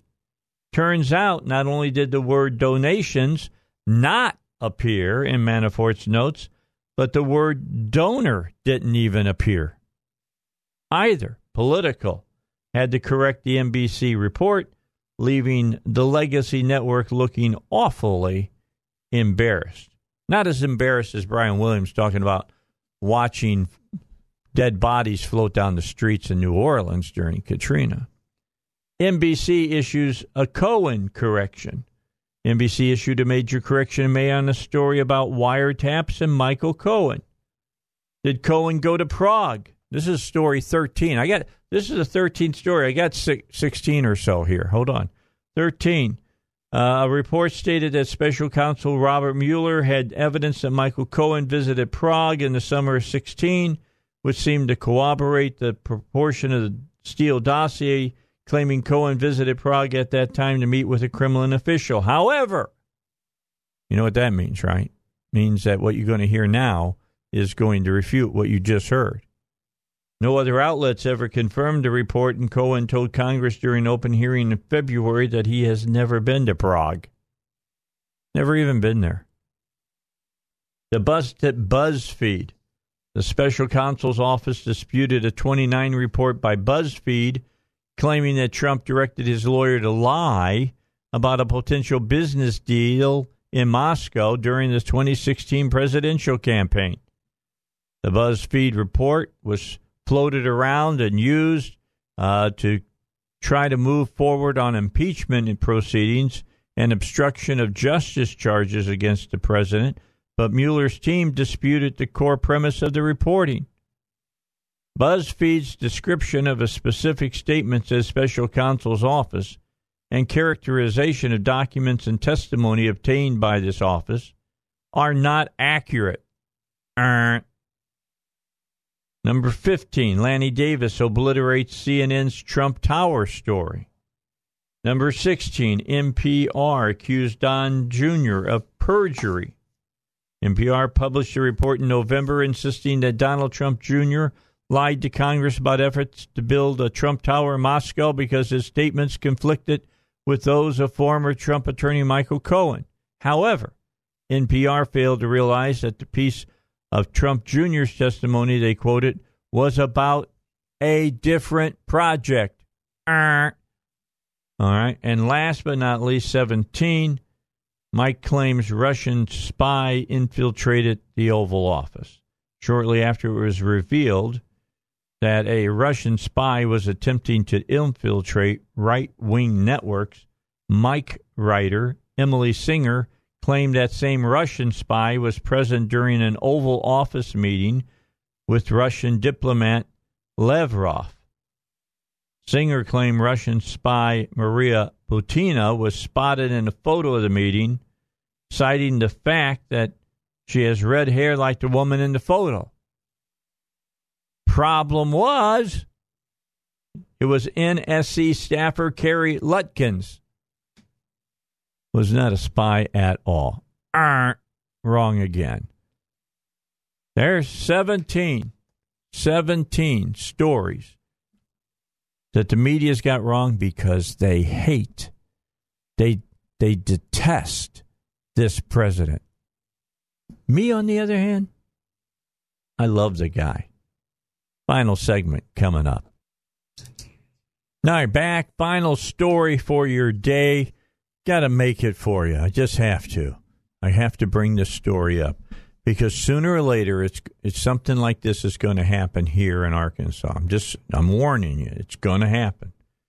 A biologically male runner in the NCAA's top division is competing in women's cross country this fall. Not competing with the guys, which he is biologically. He is going to compete compete with the women. His name is June Eastwood, who identifies as a transgender woman. Will represent the University of Montana at a cross country meet Saturday. Now, first of all, let me say that the University of Montana should absolutely be ashamed that they're going to let this guy compete. It's ridiculous. Now, I know why they're doing it. Don't think it's because they're worried about this guy. They're worried about getting sued. That's the only thing that they're worried about. And so, what the hell if it screws everything up? They don't care. Uh, they just don't want to be screwed and uh, be sued, and it costs them thousands of dollars. Eastwood competed on the men's track and cross country teams through May of 2018, the Bozeman Daily Chronicle reported. Quote, I felt like I still had more years in me and that I would regret it later on if I didn't at least try to do what I am doing, Eastwood told the local paper, describing the decision to compete on the women's team. Quote, our goal, okay, here's the university athletic director. Our goal is to be supportive of all student athletes I understand there will be varying opinions. Yeah, like you're a knucklehead. All right, I, I, that's my opinion. All right, you're a knucklehead. Uh, we have followed the NCAA bylaws and policies in place when it comes to inclusion of transgender student athletes and participation in intercollegiate athletic competition. I've said from the very beginning okay, let's make this fair. If we're going to go into this whole transgender thing and say it's a legitimate thing, then you need to just let transgenders compete against transgenders. Period. Not against guys or not against girls, but against each other. If you don't have enough, sorry, too bad. You're like 1% of the population. You know, that's just the way, you know, the cookie crumbles, so to speak. I'm not in a position to know if June will gain an unfair advantage. Oh, please. Please. There's so many scientific studies about this now. Just uh, recently, another one came out. Of course it is. Of course they, they have a legitimate advantage. It's not my area of expertise, and therefore we rely on the policies set by the NCAA. Cowards. They're all cowards. Exactly what they are. The NCAA policy requires that male runners who identify as transgender women suppress their testosterone levels for a full calendar year before competing in women's athletics. How about losing the extra muscle mass? How about losing the extra skeletal infrastructure that males have over women? Can't change that. So, well, sorry. Uh, the NCAA published an explainer in 2011 calling it, quote, not well founded. I am on a regular radio station, so I can't call this what it is. It is bovine excrement. Okay, that is what that is. Period. Male athletes who identify as transgender women have a quote, their word, not mine, intolerable advantage over their female competitors, even after suppressing their testosterone levels. That is a June paper published in the Journal of Medical Ethics. Intolerable advantage. All right. So uh, let's go back now and let's look at what Eastwood has done on the male side. Eastwood's personal best as a male runner will shatter records in the women's category, says running blog Let's Run. Eastwood's switch to the women's team comes as male athletes have racked up victories in women's athletics. Franklin Pierce University runner CC Telfer. Remember him? Not a girl, it's a him. A biological male who identifies as a transgender woman won an NCAA Division II Women's Track and Field Championship in May. Telfer competed on the men's team before switching to the women's events. And by the way, didn't do so good on the guys' team. Telfer denied having an unfair advantage over female runners in a June interview with ESPN. Quote, if anything, me competi- uh, competing against cisgender females. All right, cisgender, that means they're, reg- they're real females, all right? They, they give them a different name. It means that they're real fem- females when they call them cisgender. Uh, is a disadvantage because my body is going through so many medical implications like it's going through biochemistry changes, Telfer told ESPN. Two biologically male runners, both of whom identify as transgender girls, have dominated girls' high school track in uh, Connecticut. One of their female competitors, Selina Soule, has spoken out against the male runners' advantages, and there is a lawsuit pending. Let me remind you what the Journal of Medical Ethics said.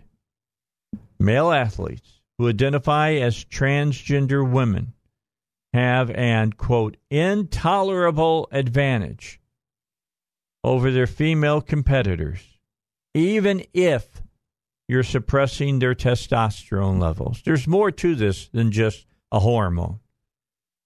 That, according to the June paper published in the Journal of Medical Ethics. Bottom line, it ain't fair, it ain't right, and it ain't science. Time for me to get out of here. Tomorrow, tomorrow on the Dave Elswick Show, Friday. Gotta love Friday. It's Friday. Uh, that means Matt Smith will drop by and we'll talk about movies uh, that uh, are out and about. We'll probably talk about other things too. We always do. And then the Geek Squad's coming in. And somewhere in between, I do believe that the folks from over at Magic Springs are going to stop by. So, with all that involved uh, coming up on the, uh, the Dave Elswick Show, you don't want to miss it. See you tomorrow, 2 o'clock. Be there. See you.